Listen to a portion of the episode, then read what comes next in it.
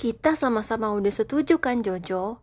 Tiap manifestasi, baik besar maupun kecil, tetap perlu diseimbangkan dengan tindakan.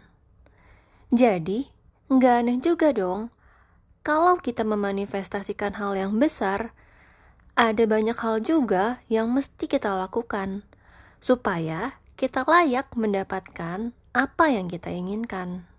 Halo,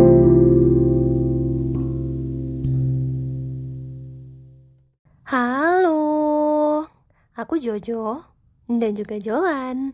Ini adalah podcast yang berisi tentang pembicaraanku dengan diri sendiri Podcast ini juga terhubung dengan akun Instagram Joan Oktaviani. Tanpa berpanjang lebar lagi, kuucapkan selamat datang di dunia Jojo dan Joan. Aku setuju juga nih Jojo dengan orang-orang yang bilang kalau cepat atau lambatnya manifestasi kita itu datang, tergantung tindakan kita juga. Kira-kira seberapa jauh nih kita mau mendedikasikan diri kita demi mencapai manifestasi ini.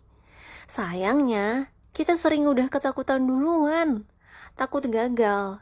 Kita ragu, khawatir kalau kita cuma buang-buang waktu, tenaga, uang untuk memperjuangkan hal yang salah. Hmm, ya ya ya ya ya. Aku mengerti sih Joan, kenapa orang-orang udah menyerah duluan.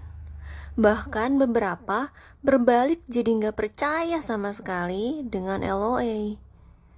Karena mungkin selama masa penantian itu banyak cobaannya. Selain menguji keyakinan kita, banyak rintangan lain yang bikin kita kehilangan kesabaran gitu. Bikin putus asa gitu kan. Iya, iya, betul banget itu Jojo. Kayak misalkan yang kita manifestasikan itu cita-cita kita gitu. Dan cita-cita kita itu tinggi. Ya congratulations. itu memang bakal lama. Kalau aku cuma menyarankan supaya kita bersabar, bisa-bisa aku kena hajar kan? Jadi seenggaknya aku akan coba untuk kasih empat tips yang moga-moga bisa memperkokoh fondasi dari manifestasi kita. Yang pertama, kita perlu memahami prinsip LOA lebih dalam lagi. Kayak misalkan, ketika kita udah selalu mikir positif, berusaha menarik hal-hal yang positif, bukan berarti yang bakal terjadi di hidup kita juga cuma hal-hal yang positif aja gitu. Selama kita hidup sebagai manusia di bumi ini, dualitas itu akan selalu ada. Justru di sinilah tantangannya. Apakah kita tetap bisa melihat sisi positif dari segala sesuatu, bahkan dari hal yang terburuk sekalipun? Yang kedua nih, sebetulnya ini masih kelanjutan dari yang pertama yaitu mencoba untuk meleburkan dualitas. Atau bahasa yang lebih sederhananya, kita mencoba untuk melepas label positif dan negatif itu sendiri. Kenapa? Kamu pernah dengar nggak Jojo istilah blessing in disguise? Oh, ya ya ya ya, pernah pernah. Nah, kayak gitu. Karena kita nggak pernah tahu nih, pelajaran macam apa yang dibawa oleh segala sesuatu yang kita sebut kegagalan, musibah, kesialan, kecelakaan, malapetaka, atau apa pun itu yang kita kasih label negatif. Jangan-jangan kita emang perlu nih dapat pelajaran itu supaya kita punya bekal yang lebih banyak lagi. Dan justru Pengalaman itulah yang bikin kita jadi makin pantas menerima sesuatu yang kita manifestasikan itu. Yang ketiga, berserah. Salah satu kunci berhasil atau enggaknya manifestasi, sikap berserah kita pada semesta juga termasuk di dalamnya. Kalau kita udah ngerasa yakin nih, yang kita manifestasiin ini memang yang kita suka, kita butuhkan, sesuai dengan tujuan hidup kita kalau kita merasa udah tahu soal itu ya. Yang kita manifestasiin ini juga sesuatu yang baik bagi kita, terlebih lagi kalau itu baik untuk banyak orang.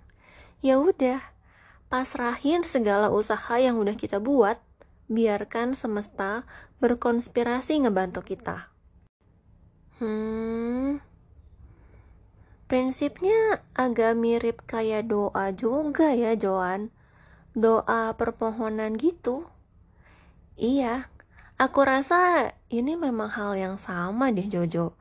Cuma kita aja yang sebagai manusia yang suka kasih label berbeda. Oh, iya, iya, iya, iya. Bisa jadi memang begitu. Oke, lanjut. Oke, yang keempat, mungkin ini terkesan berlawanan dengan tips yang ketiga. Tips keempat ini berkaitan dengan kekeras kepalaan. Pernah dengar nggak sih Jojo? Ada pepatah yang bilang, pada akhirnya semesta juga akan mengalah pada mereka yang keras kepala.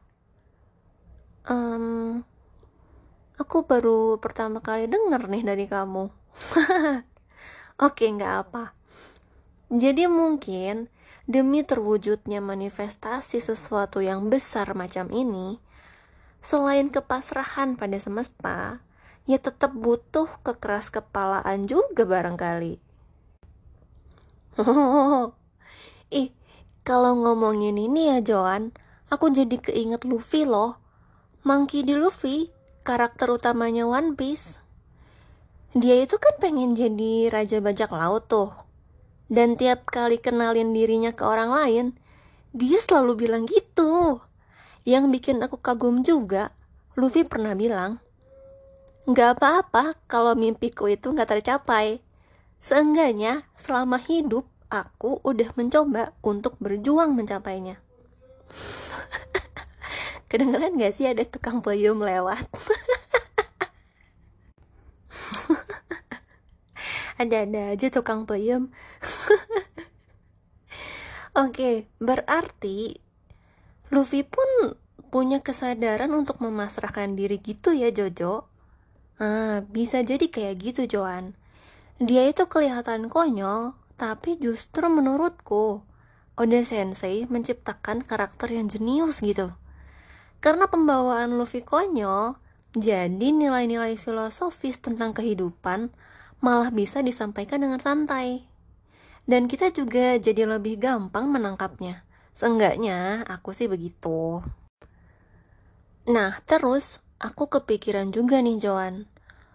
Perlu juga nggak sih kita memeriksa lagi ke belakang apa aja yang udah kita tabur selama ini? Oh iya, itu bakal lebih baik lagi sih Jojo. LOA sama hukum tabur tuai mirip-mirip juga kan tuh. Atau kalau bagi sebagian orang dua hal ini sangat berbeda, ya dua hukum ini bisa saling melengkapi. Iya, setuju Joan. Karena menurutku, apa yang kita tabur juga merupakan cerminan pikiran kita. Kalau kita memanifestasikan sesuatu yang hebat, tapi kelakuan kita macam bajingan, jangan-jangan semesta juga maju mundur lagi mau kasih ke kita. Nah, Joan, mumpung kita lagi bahas soal manifestasi juga nih, ada juga kan tuh manifestasi untuk narik orang spesifik yang jadi pro kontra. Oh, narik orang tertentu untuk jadi pasangan kita gitu ya? Bener-bener itu itu. Kayaknya itu boleh juga deh kalau kita bahas di episode selanjutnya. Gimana Joan? kalau bersin, minum air hangat. Iya tentu, Joan setuju banget.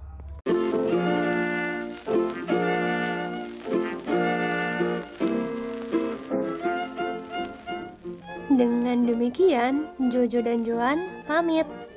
Terima kasih udah mau meluangkan waktu untuk dengarkan obrolanku dengan diri sendiri. Maafkan kalau ada salah kata yang membuat kalian ngerasa gak nyaman. Kalau kalian suka dengan obrolan kami kali ini, dan merasa bermanfaat, boleh follow dunia Jojo dan Joan atau bantu bagikan podcast ini ke media sosial mana pun yang kalian mau. Terima kasih sekali lagi. Semoga kalian dapat berkat tujuh kali lipat dari biasanya. Bye bye.